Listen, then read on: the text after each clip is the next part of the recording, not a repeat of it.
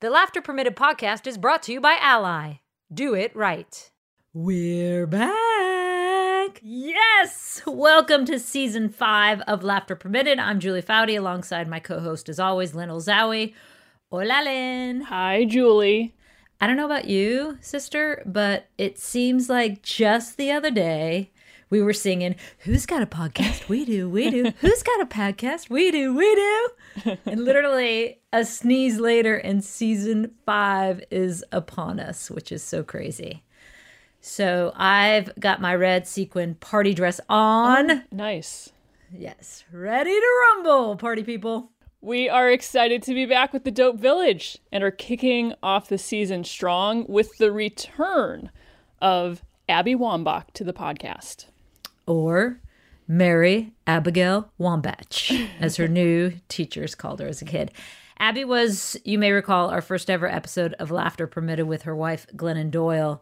And with Abby, there really is no shortage of things to talk about. So, of course, we asked her if she'd come back. And along with being a World Cup champion, two-time Olympic gold medalist, and legend in the game of soccer, Abby is a New York Times best-selling author with 2 books, Forward and Wolfpack. There's also a young reader's edition of Wolfpack.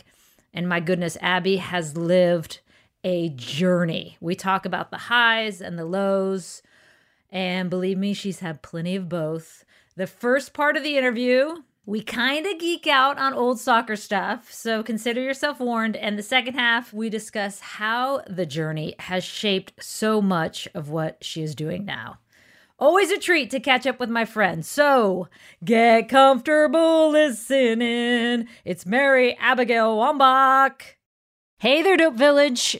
As y'all know, Ally has backed Laughter Permitted since day one of our podcast as our financial ally. And honestly, Lyn, I might just tattoo Ally on my forehead. And Ally is currently on a mission to change the game for women's sports. And get this, along with being sponsors of the National Women's Soccer League, Atlantic Coast Conference, United States Golf Association, and the Las Vegas Aces, Ally has committed to an equal media investment in women's and men's sports. And you, my friends, can be part of the change by watching your favorite athletes crush it on TV, by going to women's sporting events in person, by, I don't know, maybe listening to every single episode of this amazing podcast on Trailblazing Women, because every time you show up for women's sports, you are helping move the game forward. You can learn more about Ally by visiting ally.com. Hey there, Dope Village. Lyn and I have been involved in women's sports our entire lives, and truly, we've never been more excited for what's to come in this women's sports space. And one big reason, Ally. Ally has made a commitment to an equal media investment in women's and men's sports. And that means more money going to women's sports and more visibility for what these incredible athletes are accomplishing.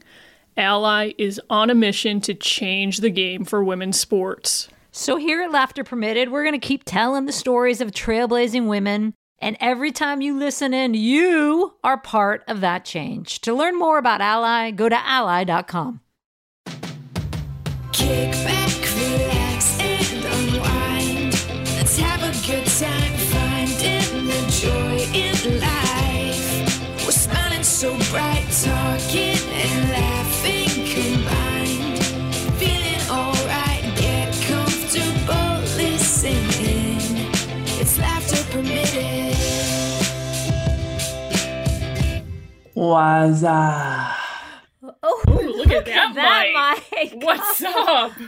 This setup is amazing. Your camera looks really good too, Ally. Yeah, what's the deal with your camera there? Your lighting is fantastic. I did an event with a company a couple of weeks ago, and they sent this Sony 4K camera.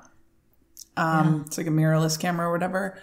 And I was like, all right, like, who do you want me to send this stuff back to? And they're like, just keep it. And I was like, okay, this is amazing. And so this is what my face looks like on all my event stuff now. It's really nice. I know, it just automatically blurs out the background, so it like doesn't look like we're always trying to like get people to buy Untamed. But you know what? It's working. It's working. So what's going on, everybody? Everybody good? Thank you for doing this, my friend. Oh, are you kidding me? You're so sweet. Love you for that. Yeah. So let's rock and roll. Mary Abigail Wambach, set the scene, please. All right, so here we are. I am currently in Naples, Florida. I have a little podcasting situation set up. I've got foam around my face. Okay, so when Lyn and I were discussing, she actually said, when was the first time you met Abby? And I was like, ooh. I know. Okay, I did the same thing because I was like, I mean, I know it was at a national team camp, but I cannot remember where or when. Do you have a better recollection? Yes, I do. You do? I remember, I remember shit in life. Thank you. I remember my first national team camp and my first national team meal. So I walked in, and this is right before 9/11, by the way, 2001. Mm-hmm. And it was in the Nike Cup, is that what I remember it was called? Okay. We were playing in the Nike Cup tournament. We were playing against Germany. That was my first, situation. We were going to play more games, but it ended up getting canceled because of the 9/11 attacks. And I remember walking into my first meal room, and Julie Foudy was in there. And this actually had a really big impact on me. And Jules, I'm clear you will not remember this. Okay. But I remember the way that you greeted me, being the new kid, being the newcomer. Aww. Please tell me I was nice. You were exceptionally nice. You came right up to me. You welcomed me. You were just so wonderful. And so often the meal room is like the space for the national team where you all kind of meet up, right? So it's like usually before night training on the day that you all arrive for the first day of camp. So you're there at lunch or whatever, and you were there, and that totally set the standard for me in the way that I met any new person that came into camp. Didn't matter if they're a player or a staff member. It was like, who are you, and welcome, and like, we're really happy to have you sort of situation. So yes, I remember Julie, because I think you were probably the only one that actually came up to me and talked to me. Lil didn't speak a word to me for like 2 years. That's for sure. That was Lil. That wasn't you. Mia was very shy. Well, not shy. She just didn't talk to me for a while, but you were out there. And I kind of kept that tradition going on after you left and retired. So I appreciate that. And thank you for it. Wow. That's so nice to hear. I'm so happy. I was saying to Lyn, I don't remember where we were or what national team camp we were at, but I said, the thing I remember about Abby is my first impression will stay with me forever of like, oh my God, this kid who, when, as you know, young kids come into the national team, they're quiet and they're timid and they're shy. And it takes... I'm so embarrassed. I mean, it could take years to get someone out of their shell. And Abby was just like, hey, what's up? All in from day one. And I was like, oh, I love this about her. This confidence, this boldness, this already at a young age walking into this completely inherently uncomfortable environment. Was amazing. Jules, that was the nicest way of saying I have nervous energy inside of me, and when I have that nervous energy, I start talking and I can't stop. So that was a really, really sweet way of saying who I really am in moments of nerves and comfort. That I just am talk, and it's I talked all y'all's ear off. God help you. God save you. I love it. I loved how bold you were right from the very beginning. Well, and it sounds there is instant acceptance for that. Mm-hmm. Yes. And also, there's the banter. It's the locker room, and it's the being on the bus, and it's kicking ideas around, and it's shooting each other down, and it's, no, what are you talking about? You know, that's what being on a team is so amazing. It's like you get a bunch of people who grew up in different places, who believed different things, or who saw different experiences as children, and you just shoot those ideas around, right? And I think that what makes our women's national team so special is no matter how different or where we came from, everybody can still buy into the one idea, the one philosophy of winning, and that's it, right? Mm-hmm. So it doesn't matter any of the other stuff, political, religious, or just like personality differences. But when you get on the field, if we can all buy into that one thing, we can actually figure out how to win and get along, right? And I don't know, I think that there's a lot to be said about that and where we are right now in our world. God, right? Yeah, I just think that it's possible, you know, like there's just this hope. There's a trust too, right? Yes. Like regardless of where you fall on different issues, like I know you got my back when the shit hits the fan. And that's, it's hard to build in life, which I know has been a mission of yours. So it really is. And, you know, Glennon and I, when we look at the, we don't really watch the news anymore because it's wild. But when we look at the world, and we feel what's happening in the world, I am like the eternal optimist, and she's not, right? Because she didn't grow up on a team, and she didn't rise on the women's national team where every day we were experiencing some sort of, you know, disagreement, whether it's off the field or even on the field, right? But like, yet we were still able to win. How is that possible? And it's because you get a group of people together that if you can, no matter what, agree on one thing, you can actually still move forward. You can. It's possible. We proved it, and we keep proving it decade and generation after generation on our national team. It's why people love watching us. It's because personalities aside, it's like winning is, it is the great unifier, and it's possible. So I don't know. I tangented there, but you know, we survive. That's what we love about podcasts. Tangents are welcome. Yeah.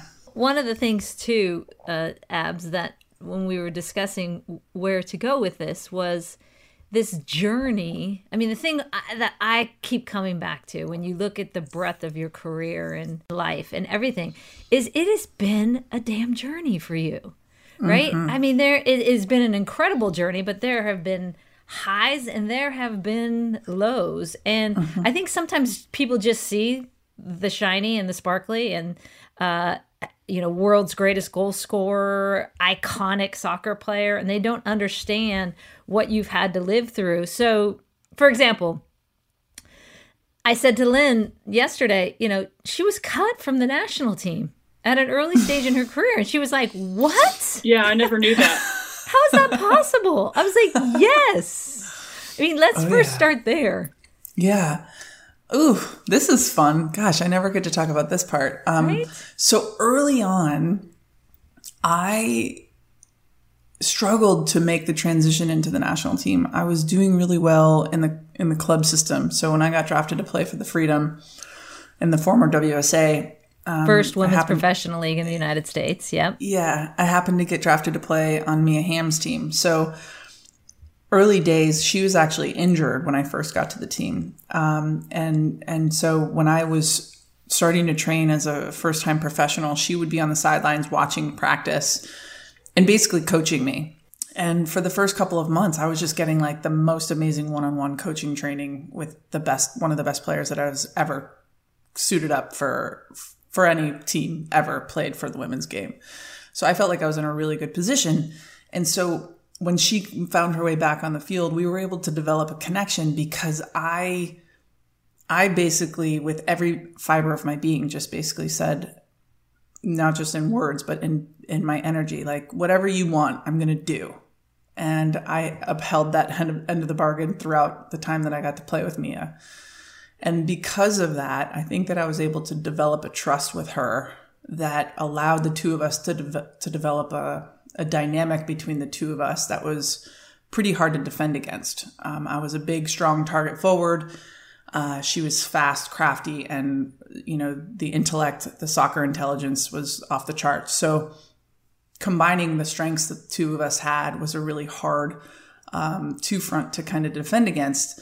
But yeah, those early days were really hard for me to make that transition, because I actually remember April Heinrichs, the coach at the time, pulling me aside and asking me, literally asking me, "Abby, are you playing your hardest in practice?"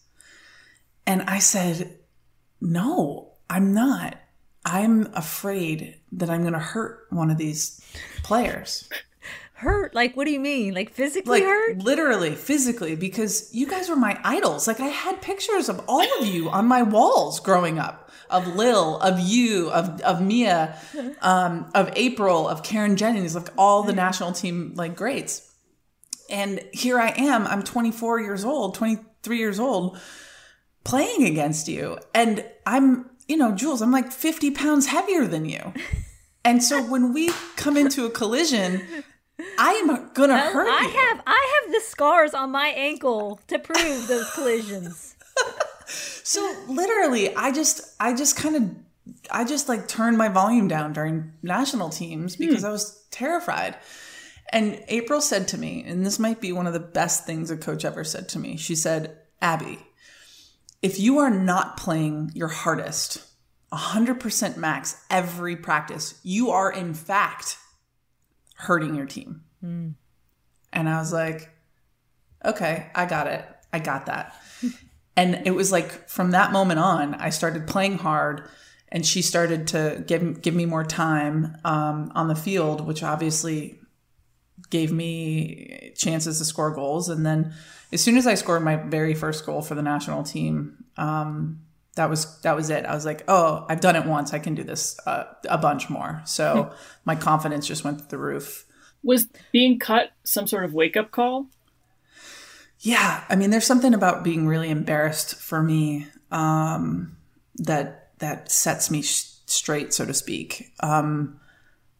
Having to call my parents and tell them that I got cut and I wasn't going to go to the Algarve Cup that year.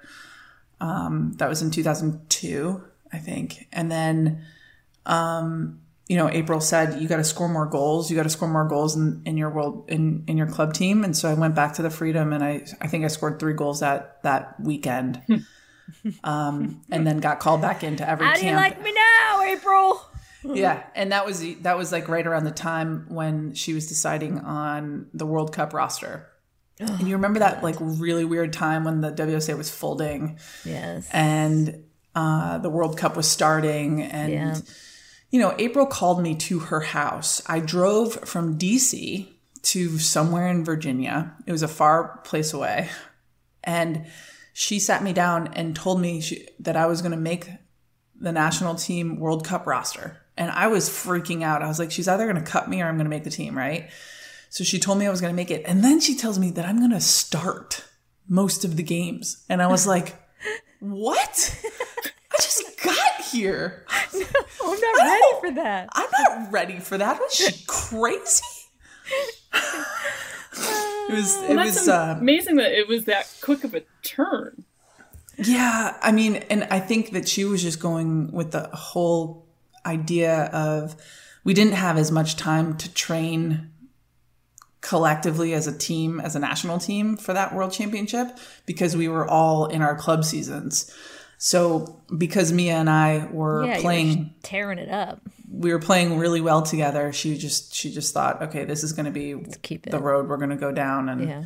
And so I call it trends and forces that were working in my favor for sure. Yeah. The other trend and force that was operating at that time was those damn Germans who got in our way.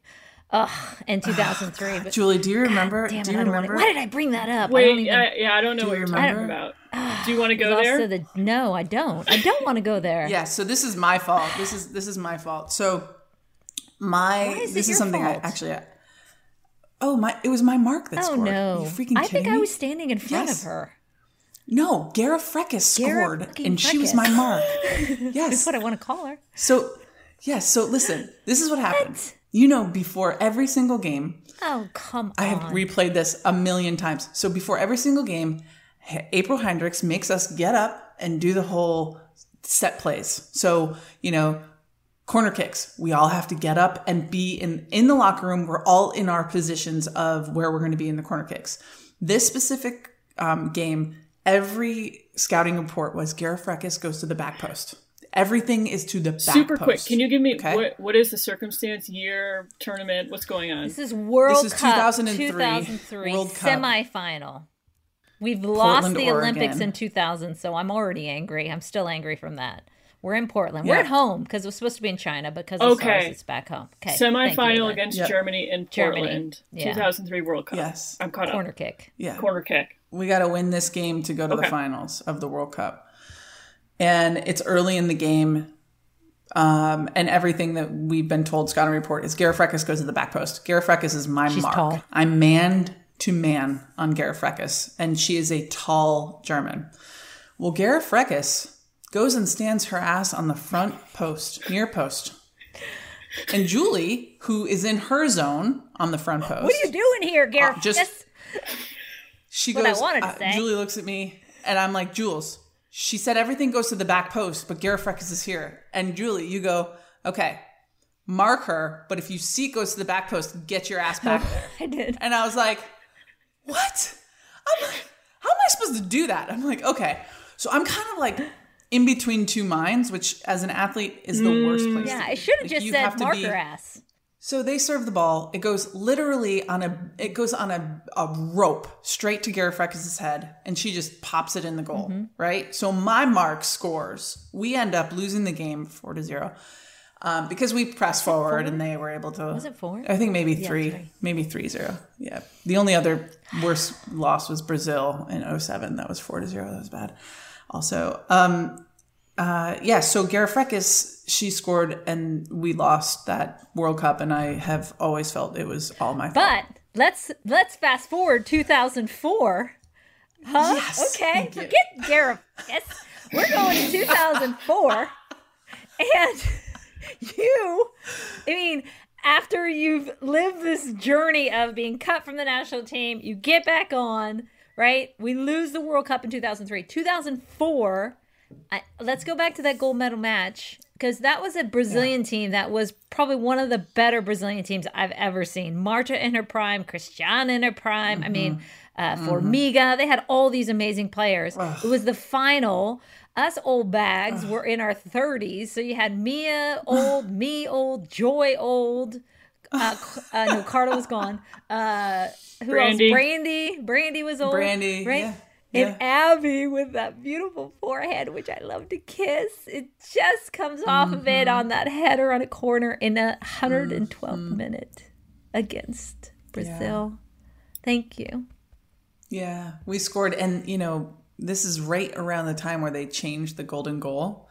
So it was like the year later. They're like, no more golden goal. We're going to play 2 overtimes. And if it's still tied, you're going to go into penalty kicks. So we still had to play a whole nother however many minutes, 8 minutes or something. And do you remember that April from the bench was calling a total change of formation? She was calling a total switch of formation. No. And Julie, our captain, who's in the middle of the field, she's like, no, F that. Stay the course. Do not change. We stay the course. I forgot about that. And so all of us, and by the way, Julie has like your ankle was basically broken. Oh yeah, right? That's right. I had to shoot it up with like cortisone or something. I was like dragging it.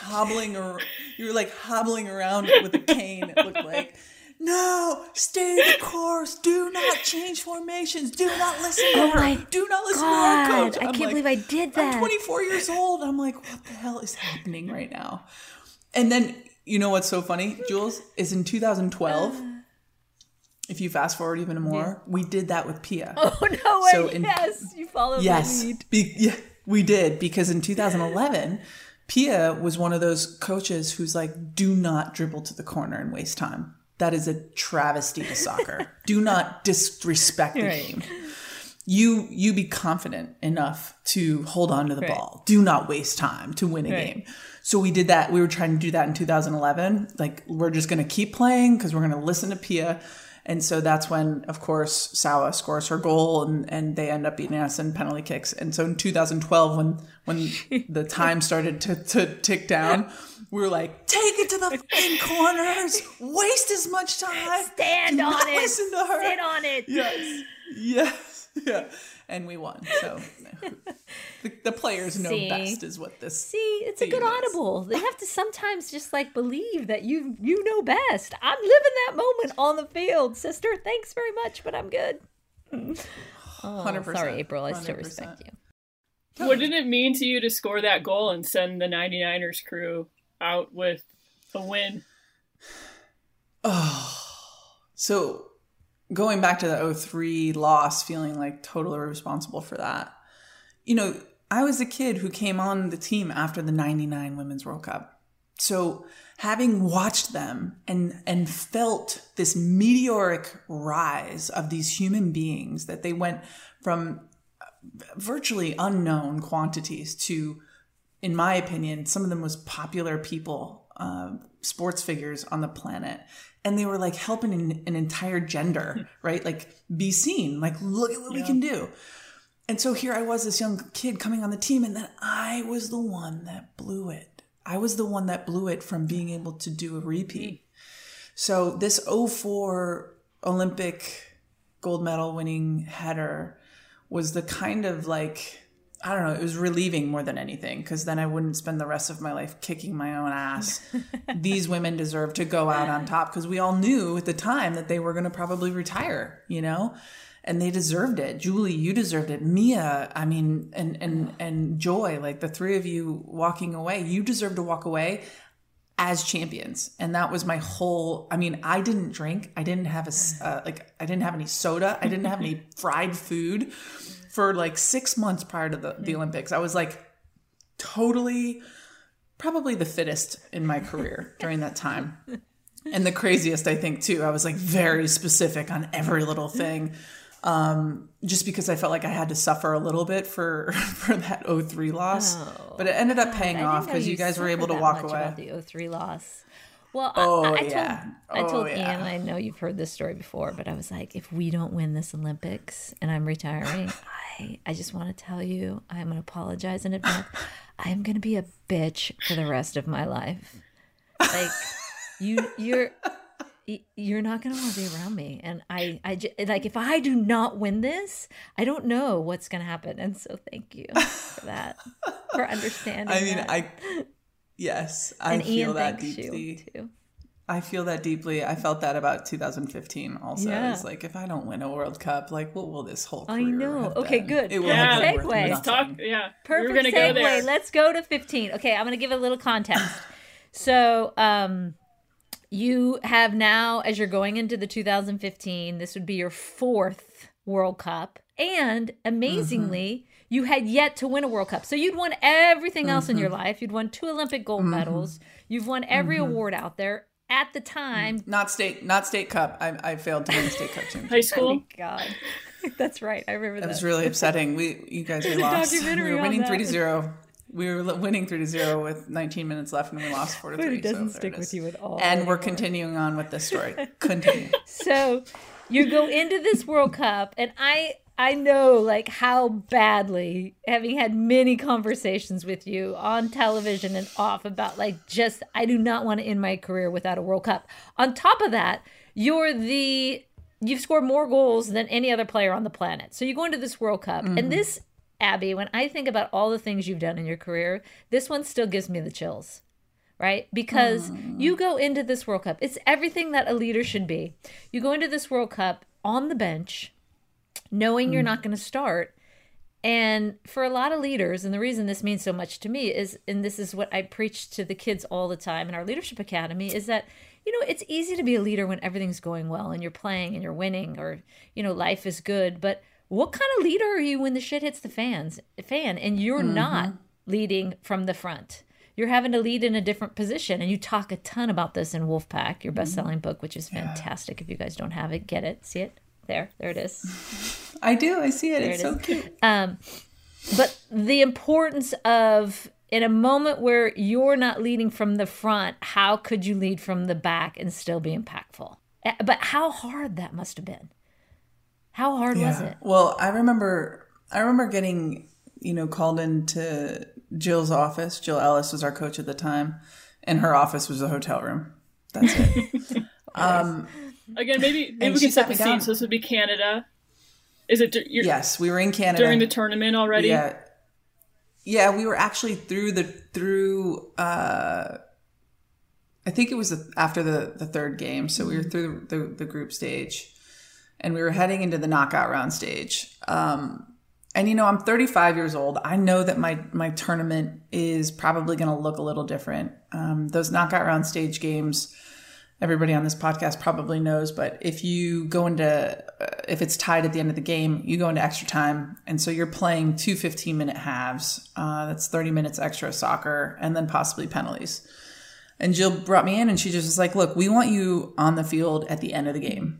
So if we need to push for a goal, you'll be on the field. And if we need to hold a lead, you'll be on the field. And I deeply understood that strategy. I also deeply agreed with the strategy of every single player is going to have to play minutes that matter.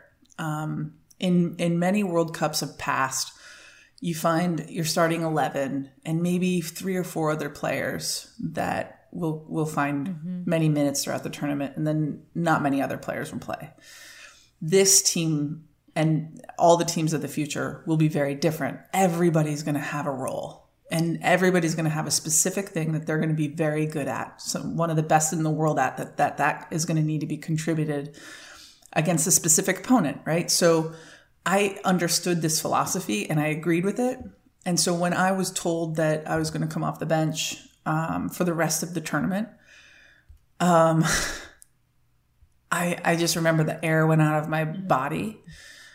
And I said, okay, I'm going to go and I'll circle back. That's what I said. I'm going to go and I'll circle back.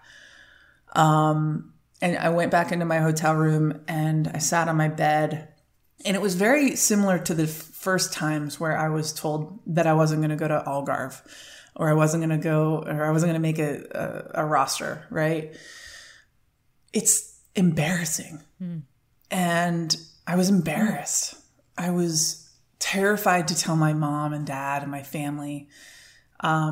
How does somebody in the position that I was in, I was the former FIFA Player of the Year, right, and I was leading the goal scorer of the world, How am I supposed to respond to this? Like, how is this supposed to go? And quite frankly, the devastation was real, because even though in my heart I knew it was probably the right thing, my ego also has a say in this matter. Right. And my ego also had some feelings around this. So I allowed myself some time to play out both options, like how to respond here. Respond well or not so well. What does that look like? And quite frankly, I had to play out both scenarios to the end. Hmm. To understand which response I was going to choose. And I had some former teammates of mine who had experiences in responding in not so great ways that I took into account. So sometimes it's like learning from the people around you of what not to do is really helpful. And so I did. I played both of these scenarios out, and I understood, and this is selfish.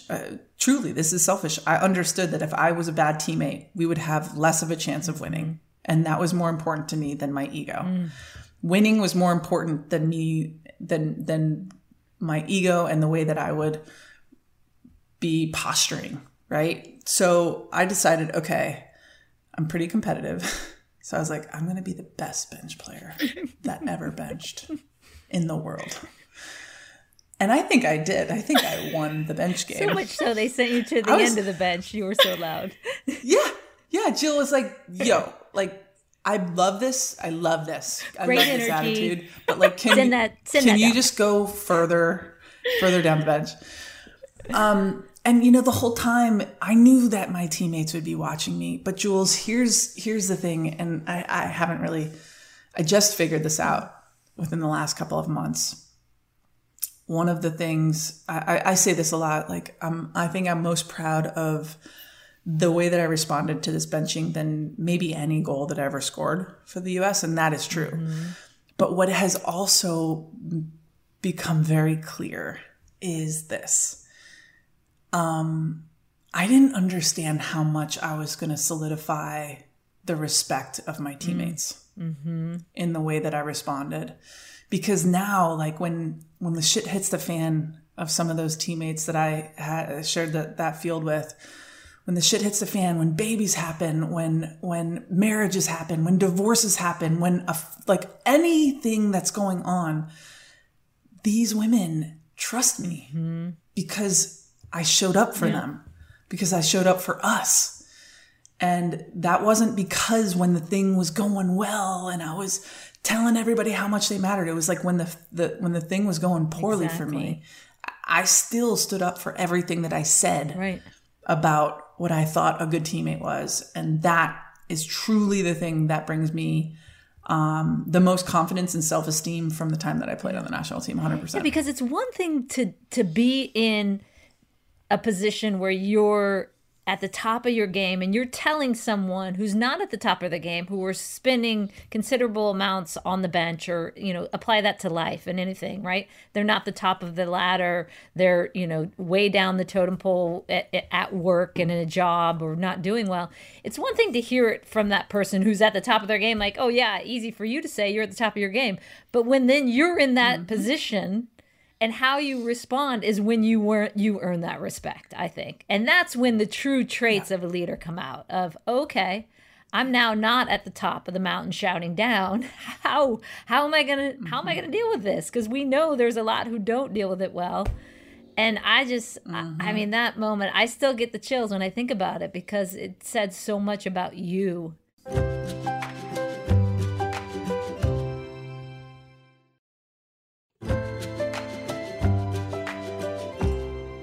Well, let me tell you, it wasn't easy. Mm-hmm. Like, it was the hardest tournament I ever played in my whole life. Oh, yeah. It was hard not starting. It was hard not having, you know, I'm a control freak. I wanted to be on the field. And as a competitor, I still felt like I could impact the game in a positive way. But it didn't matter what I thought. Like, we are all given certain roles, and we have to make the best of the things that we are given.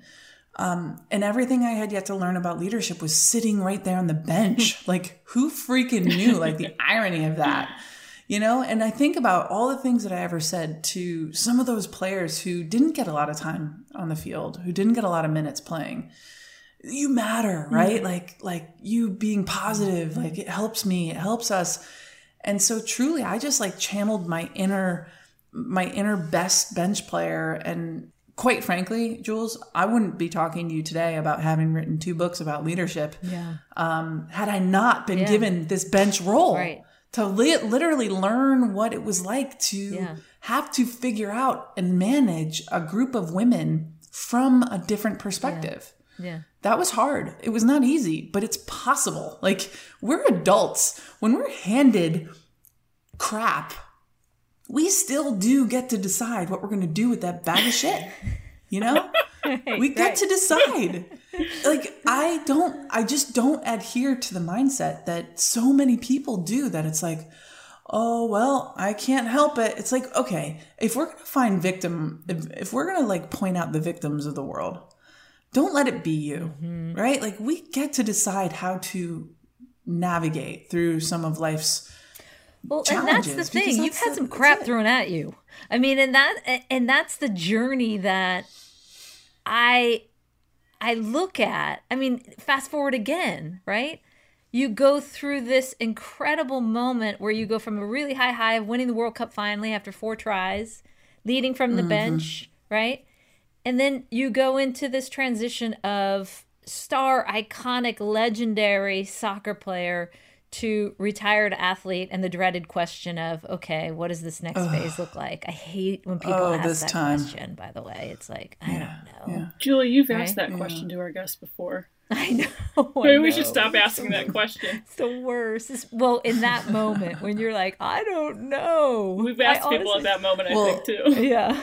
This is the thing about retirement from sport, because I feel like we talk about, you know, as a pro athlete, when you're like, oh, well, when I retire, like we actually have to talk about it differently, because we're not retiring, period. Like that's a totally different ballgame. That's like in 35 years, you know? This is a retirement from this identity. This is like a complete identity shift. And nobody has the right information. Truly, there is such little information about this transition for any of us. Something that I learned, and it's not okay. And I'm trying to solve for that right now, to make sure that some of those next players who want to walk away have a little bit of an easier path. But the reality is, when you do something at that level for so long, there is going to be some suffering. Mm-hmm. And I went through a really hard time. And it wasn't because I was at the highest high on the national team. It wasn't because we had just won the World Cup. Mostly it was because I was so terrified of having no idea what the hell I was going to do next. Mm-hmm. And that imploded all the parts of my life, because you have to have this complete singular focus on playing for so long, that once you start opening up like your focus to like get a little peripheral vision on, oh, there's a real world out here. It is terrifying. Like, I didn't know how to keep my own calendar. I didn't know how to do like normal things. I was a pro athlete. I liked people holding my hand and doing things for me. Your schedule under your door every day. It's like, yes. Exactly. Totally. And I'm a very good rule follower. Like, I'll do, if you just put it under there, I will do everything on that list. You're damn right I will. But when given the task of creating a whole new life, it just felt so terrifying. And at the time, my marriage was falling apart. And I was suffering big time with alcohol and prescription drugs because of all of the injuries that I had occurred on the field. And I started abusing those prescription drugs. And then, you know, one fateful night, I get behind the wheel of a car, having had drank too much on a golf course. Biggest mistake of my life, but best thing that ever happened to me. I get arrested for DUI, and I actually just told this story the other day to some college kids. It was so ironic because, you know, when you get put in jail, they will take away your shoelaces so as to not harm yourself or somebody else, because we were in like a community hold. I was with other women in this jail. And I happened to, of course, be a lesbian, so I was wearing Birkenstocks. So I didn't have laces. So I was good on that front. But what that did was it gave me the wrong idea about me actually not belonging there. For the first few hours of being in this jail, I just kept watching these women shuffling their feet around, because they'd be walking and they would shuffle their shoes because they didn't have any laces in their shoes. And I was like, God, these people those people are crazy. There's something wrong with them. And I couldn't figure out that I was them until I sobered up, until I figured out, oh, Jesus, this is not good, right? My life is over. I thought that I ruined every kind of bit of goodwill that I had gained on the national team. My face was on ESPN ticker for a solid 6 or 7 days. And that was enough embarrassment that will last a lifetime for me. I've been sober since. Did you just make a decision that night? Yeah. So a few things happened. Number one, I get arrested, and I had to go through this program that I basically plead guilty to the DUII.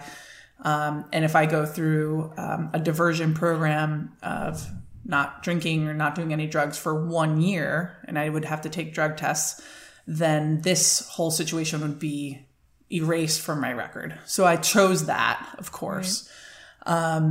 And it was really cool, because when the lawyers sat down at my kitchen table the next day explaining the process, I sobbed so hard, because when you're an addict and you don't have control, and somebody else just goes and grabs that little bit of control to give you a little bit of momentum to get on the other side of this addiction that kind of had its talons in me, I just sobbed. I sobbed in relief because now I didn't have to, it wasn't up to me.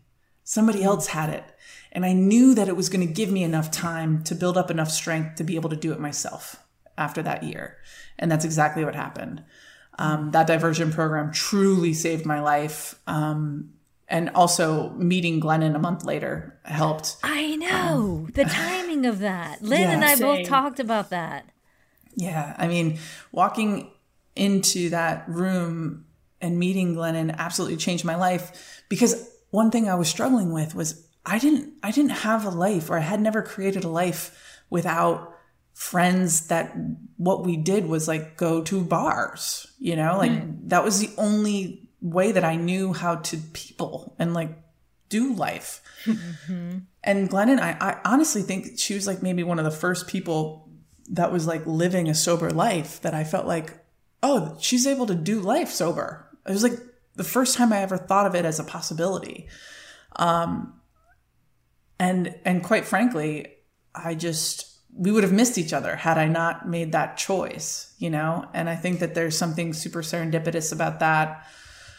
And, you know, I just am so grateful for it, because addiction can really create the habit of what you're doing on a daily basis. And for me, I was numbing a lot of the stressors and the terror of what I was going to do next. And had it not been for that DUI, had it not been for meeting Glennon, like I now know that sometimes when life does things like this, it's, you got to listen. They're like little whispers. Oprah says, like, when life sends you whispers, you should listen, because otherwise life will send you a brick and it will land right in your face. And that hurts. And that not only hurts, but it forces you to listen. So yeah, I'm so proud of the way that I responded to this. I also, you know, had to call my mom from jail, and that was really sucky. You know, I'm 35 years old. Why am I calling my mother? Like, that's so weird, you know? And I don't know. I just think that there's so much to be learned from, time spent in a sober existence. How many years now? It's been almost 5 years, wow. which is astounding. I mean, Jules, you know how I used to be. I was just a wild child. But everything good in my life, I feel like I have my life in order. And, you know, it's chaos on a daily basis. But for the most part, I'm like, wow, chaos, I've got my shit together. Like, good job. And look at every day. Yeah, every day it feels like that confidence keeps getting larger and larger and larger. And so if you're out there and you are attempting or struggling or afraid of even talking out loud about maybe you thinking about having some sort of addiction or a substance abuse problem, you know, what they say is if you're thinking about it, it's usually probably a little true. So lean into that. And there's meetings you can go to. There's so many professionals that you can go to, and you are not alone. One thing that Glennon made me feel so seen when we first met is I was trying to figure out if I was going to include this in the book, the memoir Forward, that I wrote. And I knew Glennon was a really successful truth-telling author. And I just said, Glennon, I just don't know what to do. And I feel like maybe you could help me with this to help navigate whether or not I should tell the story in my memoir. And she just touched my arm, which was electric, by the way. And she goes, oh, so see, here in the real world, we like real people. And you should probably tell your true story. And she said, and also, don't worry, my rap sheet is as long as your arm. And look at me. I'm at the time, I think she was 15 years sober. She's like, you know, it will not last forever, what you're feeling right now. And it takes the shame out of it, right? Which is what the barrier is to so many seeking help. The shame is what keeps people in their addiction. If you can I mean, Glennon is radically shameless, and I keep learning from her. Radically shameless. That could be a book title. It's good. The next one. No, I never want to write another book. They're so hard. Julie, you've written a book. It's hard. I know. I had to hyperventilate into a bag many times. What about now? Like, as you've made the transition, right? You're still navigating, though. I'm still navigating at 50. That, you know, what I want to do and how I want to do it. She's 50. I said that with such confidence too. I'm 50. What do you draw on that you learned from this journey? Well, one thing that I know to be true is that I am still forging ahead and trying to lay bricks and a path for the players who come behind me to have a better experience than I did right here in my 5th year of retirement. Not many people know this, but I have been able to make probably 3 times as much money in my retirement than I did as a national team player in the 15 years that I played. And I say that for a reason, not because I want to brag about how much money I've made, because it's, you know, it's not crazy amount. But I say it because we still have a long way to go on how we're paying our athletes and the life that they will be able to step into in their retirement. You know, I stood on stage next to Kobe and Peyton, and may Kobe rest in peace, on that SB stage. And the 3 of us just walked into very different retirements. I am hell-bent on making sure that doors are open, and not just the doors, but the tables that you walk into and sit around aren't just chairs, because that still insinuates that table is being owned by somebody else. We need to own the shit, Jules. We need to own the shit. So I am trying to figure out unique and creative ways to own the shit, not just for me, but for all of us. You know, I think that that's why we all jumped at the chance of being a part of Angel City FC, because that is where the power lies. And that is how we actually change the world institutionally from the ground up, not just from the top down. So for funny. I just had that conversation with a friend. I was like, you know what? I'm going to start owning stuff. I'm going to start getting equity and stuff. I don't need to work for something. I'm going to start owning. And she's like, oh, go, sister. I was like, yes. Yeah. So, you know, I mean, look, when I retired, Kobe, he was starting his own investment fund. And he asked me if I wanted to invest. And I was like, yes, I want to invest. And he's like, okay, the minimum is $500,000. Okay. And I was like, oh, well, thank you very much. Good talk. I got to go find a job for the next few years to be able to pay my minimum here. Talking to Debbie. Do you do a layaway? Do you do layaway? So what I'm trying to figure out is, you know, I'm finding myself in conversations in the finance and the investment world. I'm very interested in early stage angel investing, venture capital investing. And I'm trying to figure out a way that democratizes investments for not just professional women in sport, but just for women. Yeah. So, you know, I have big vision goals, but I'm, you know, when I think about raising money, and having women own parts of this fund and own percentage shares and equity in companies, like that is where the power lies. And there just aren't enough women in this space because the minimums are too high, right? Yeah. So how can we collectively solve for this? So I've got some really cool things that are coming up personally, speaking wise, and trying to come up with a way to help the professional sports women of the world in all sports to retire well, to have retirement. I mean, Jules, I didn't have a retirement package. Right. I know. And that, even if it's just set up, right? Like, even if there's just like a vehicle that you see that you can invest a couple $100, even a year, and you see that investment. And, you know, as a pro athlete, we weren't getting paid. And the current players in NWSL aren't getting paid enough. And you don't just talk the talk, right? This is what I've always loved about you. You walk the walk. I mean, our first Zoom call with Angel City and all the owners, Lyn, Abby, the first thing we bring up, it's literally the Zoom call's like, oh, hey, Natalie Portman. Oh, hey, Eva Longoria. What's happening? Oh, hi, America Ferrera. Like, it's crazy. And Abby, first thing she says is, how can we create a retirement fund for the players?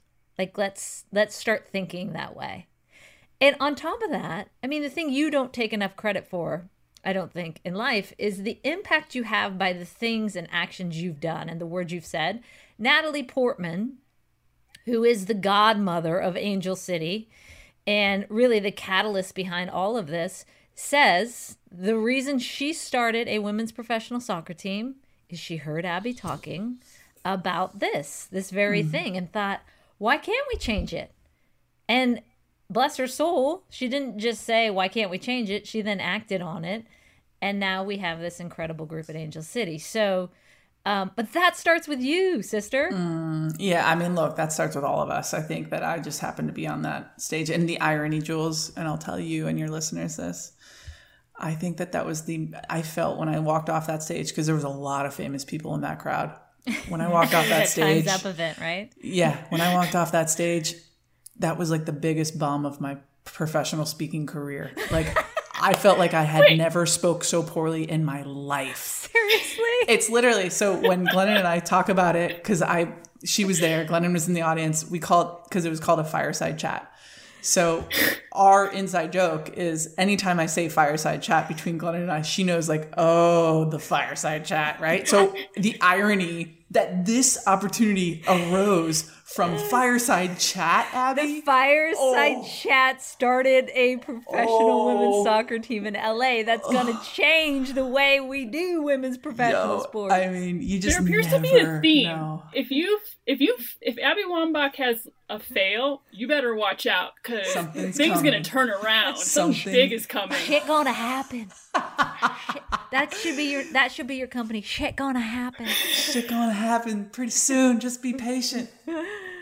We are all our own stars in our own specific movies. And I have had a really, really cool first couple of acts in my life, and my 40s have been exceptional so far. We're moving to the West Coast in 4 or 5 months, and I'm so excited. Yeah. Breaking news. You were just telling me this? Yes. It's gonna happen? What? Yes. We are moving to LA, Jules. Oh, shut up. How am I just hearing about this on a damn podcast? I am so angry at you two right now. I am angry. I know. Do you need a realtor? Do you need a house? What do you need? Did you find a house? We found a house. We're putting an offer in today. Ooh. Yes. Whoa. I know. I know. It's so wonderful. Wait, congrats. Are you going back to Hermosa? Where are you going? Yeah, we're going to be in Hermosa. North Hermosa. Oh, Mia is going to be so excited. I know. She's actually been in cahoots with us because we've needed her to go look at some property. Wow. Just to get a, so... Do we need to like come there during the COVID time, you know? Right. So we are beyond excited, and our kids are on board, and Craig, we're all moving. One big happy family. We're Craig's coming too? Because I was just thinking. Where we go one, we go all, baby. Oh, I'm so happy. I was just thinking, oh God, that's going to be so hard on Craig. No, he's coming. Yay. Yeah. He's going to rent he's going to have a house there, and we're going to have a house there, and the kids are going to be little beach kids. Oh, that makes me so happy. Yeah, the whole modern family's going west. Yes. Yeah. Okay, Lyn gave. Abby, I know that you still have your competitive juices flowing. I'm just warning you. I'm really good at the Lyn game. I don't know what this is, so of course you're going to be good. Good luck. A little learning curve here. Well, I'm actually going to switch things up here. So it's going to be a very level playing field. So for this game, instead of doing multiple choice, it's just going to be yes or no. So I asked each of you to write down on a piece of paper yes and no. Then you'll have to flash your answer. The theme of this game is, did Glennon say it? I love this game. And also, I will never live it down if I lose, ever. We have 5 quotes, best of 5. And ultimately, the question is, did Glennon Doyle say it? And I will require a yes or no answer from each of you after each quote. At the same time. And we will time the same time. Okay. Yeah, you can't. You got to go. Yes or no. Okay. Quote number 1. Oh, God, I'm really nervous. It's unfair. I just am afraid I'm going to raise the wrong card. The braver I am, the luckier I get. Oh, come on. So easy. We have a yes from Julie, a yes from Abby. Yes from both of us. That is a Glennon Doyle quote. Yes. So easy. Okay. I got it. I love that quote. That's an quote number 2. Nothing worth having comes easy, Glennon or not. We have a no from both Julie and Abby. That is correct. It's called We Can Do Hard Things. Okay, quote 3. The biggest adventure you can ever take is to live the life of your dreams. What do you both say? I say no. Abby gets it. That was Oprah. Oprah. It was a good one, though. But it will be that I thought she was Oprah. Yes, that's a good one to get wrong. 2-1. Damn. Okay. Quote number 4. The most important thing I've learned is that what you do will never define you for long. Who you are always will. What do you both say? Yes. What do you both say?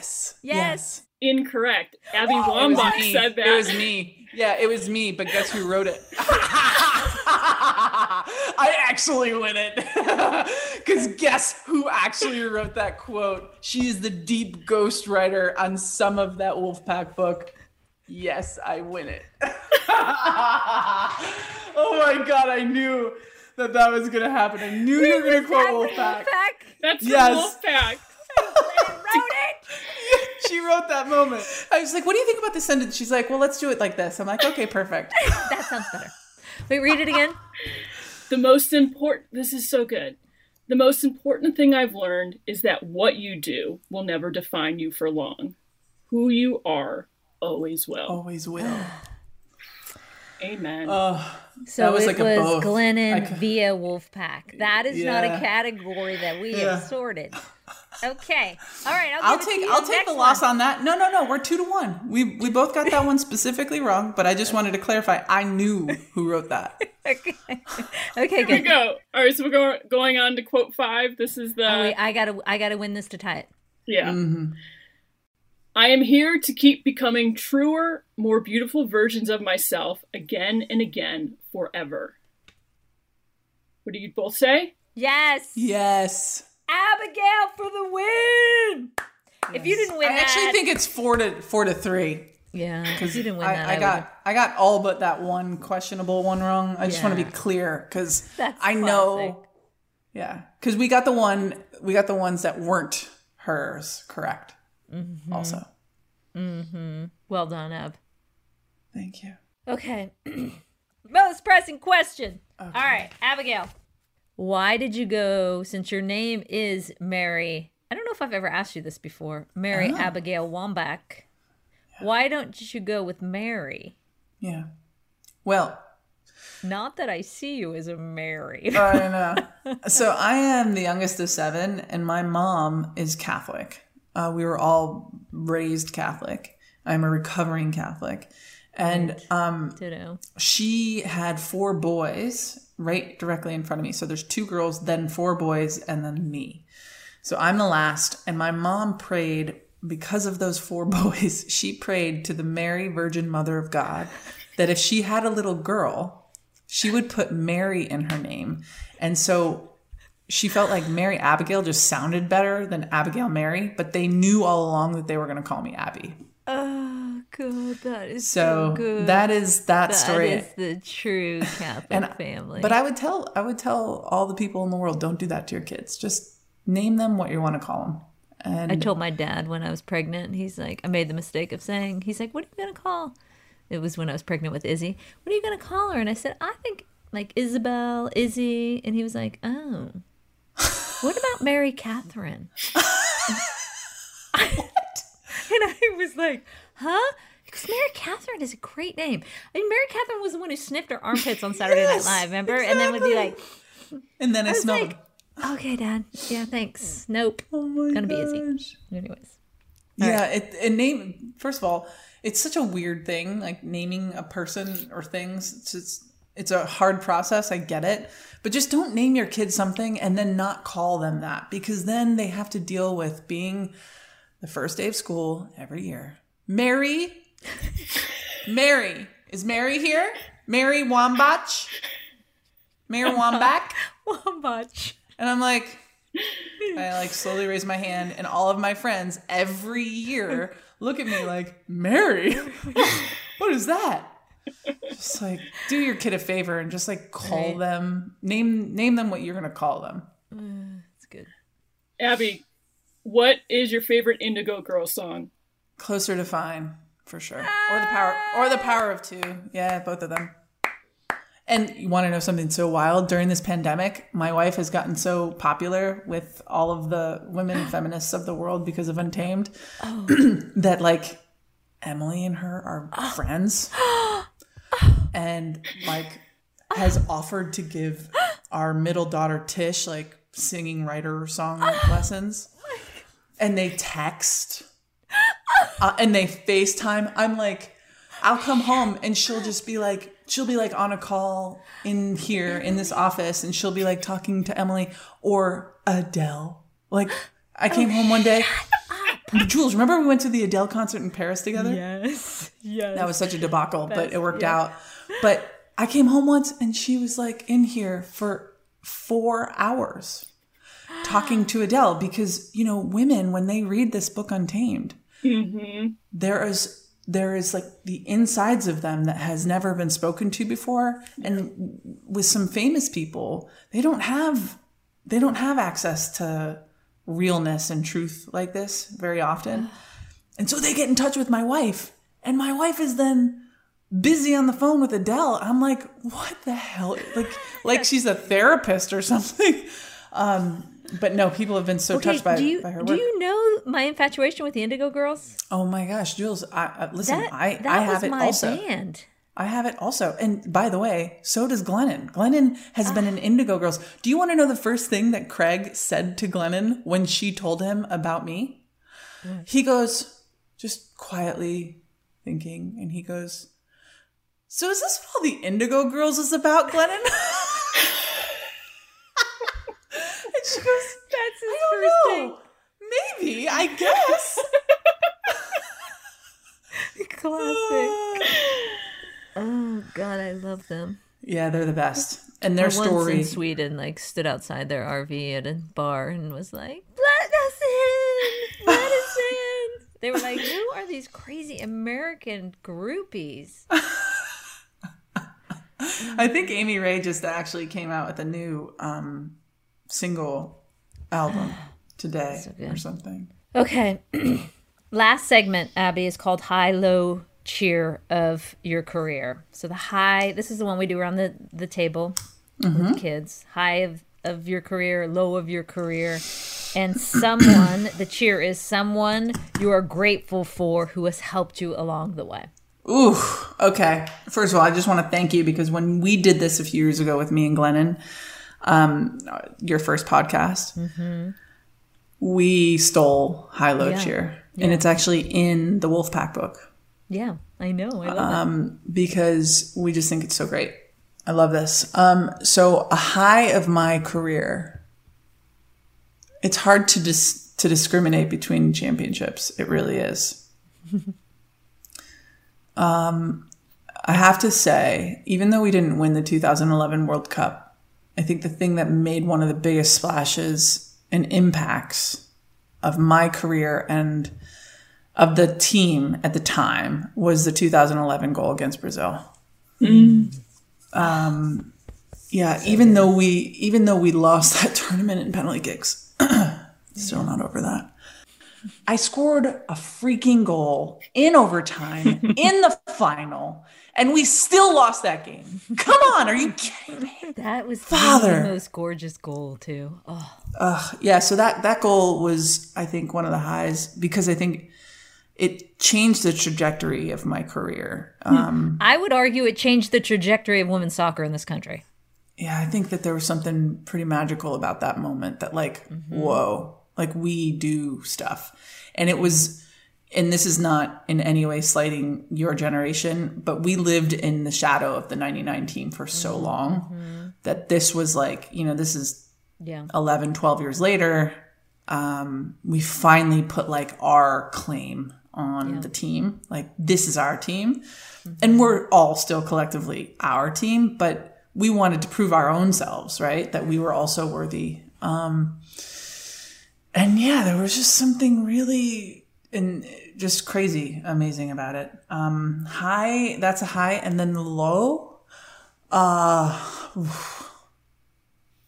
mean, every time we lost, every World Cup loss, I would say, and this is true, losing to Brazil in 2007, and the way that whole thing went down, you know, I don't think that I made the best calls leadership-wise. You know, the whole hope saga and the way that I felt about the situation, I just didn't handle it as well as I would now. Okay, cheer. Yeah, the cheer.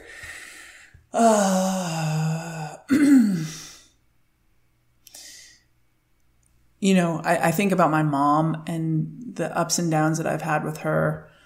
I don't know if another human being has had more of a impact on me in becoming who I am, both good and bad, right? Like, some of the hard things that I had to experience actually forged me into the person that I am, and I'm so grateful for it. So if you're having a hard time with your parents, like, maybe it will forge you into something as strong as you possibly can be to never be broken. But I just can't, you know, I can't think about another person on the planet that is alive, that does more good for the people around her. And I know this might sound a little bit cheesy because she's my wife now, but, you know, Glennon is just, it's like she's a gift from God, however that might fall on you. I don't necessarily know what I think about God. I just think that she's an anomaly and something that her gifts just keep going into the world. And for me to be able to be witnessing her experience on planet Earth and to see her and to love her and to support her, it's honestly the greatest gift of my life. So absolutely my wife. She wins. She wins the day. Well, my cheer is for you because as I, you know, reflect on knowing you for the past 20 years and watching you in this journey, right? I just constantly go back to the loyalty you have for your teammates, the honor, the passion in which you live your life, the boldness and courageousness in which you do things, and that you advocate for women. I mean, those are things, as you know, that are near and dear to me, and you do them so well, Abby. And you're just starting, really. I mean, that's the fun part. I can't wait to see all that's going to come from this. So thank you for taking the time and for being wonderfully you and authentically you, awesomely you, which is so fun to watch over these years. Thanks, Jules. Thanks, Lynn. You guys are great. I'll be back anytime, so just keep inviting me.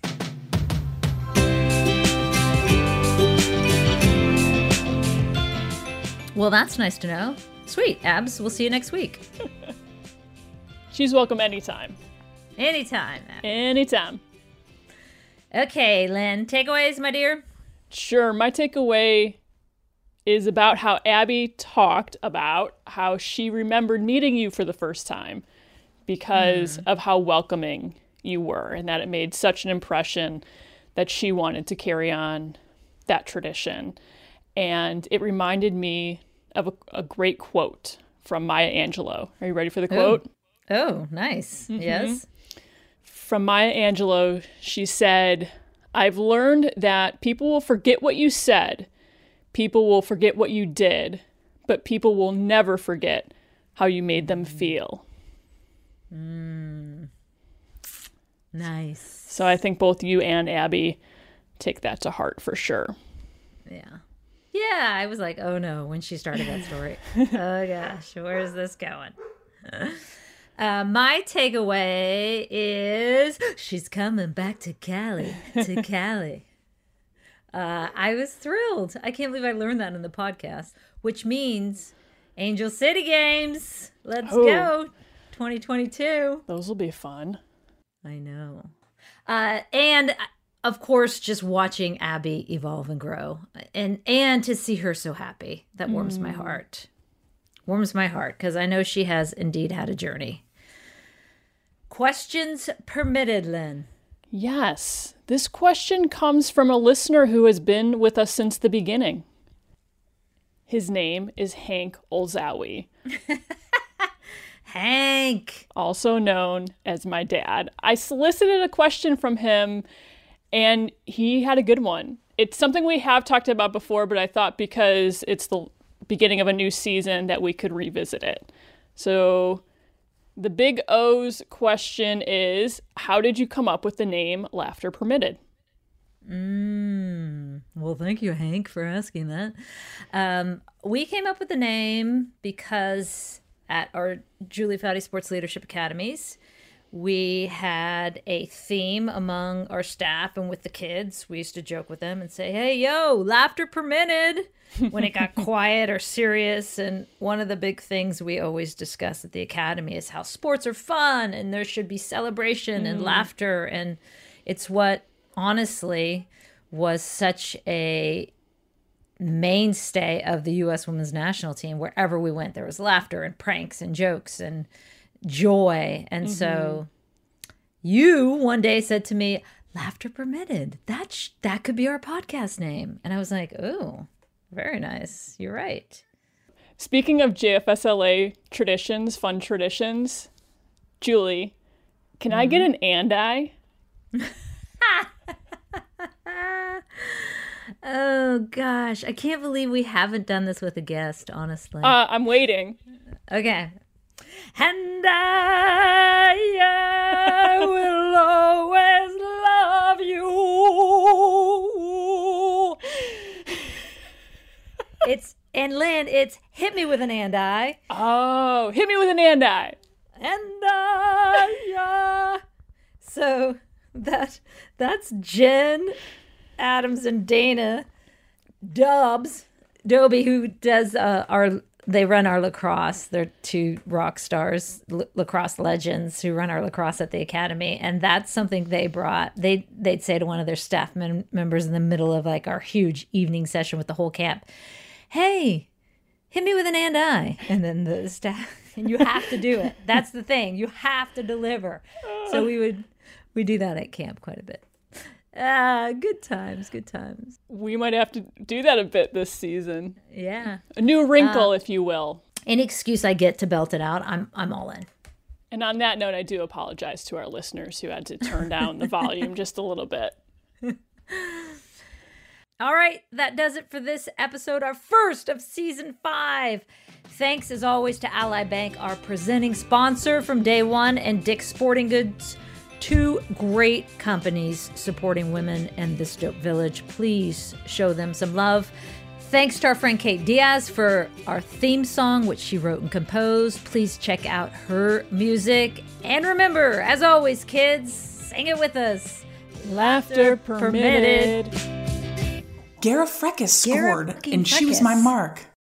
Hey there, Dope Village. Be sure to check out America's Caddy on ESPN Plus, hosted by Michael Collins. He's the longtime caddy, comedian, and ESPN golf analyst who interviews the biggest stars in the game. America's Caddy is part travelogue, part golf history lesson, and part celebrity hangout. Full of laughs. Streaming now on ESPN Plus. Also, Daily Wager is a new podcast for all your information on tonight's games. Listen every weekday afternoon for the latest info on the biggest games and plays. That's Daily Wager. Listen wherever you get your podcasts.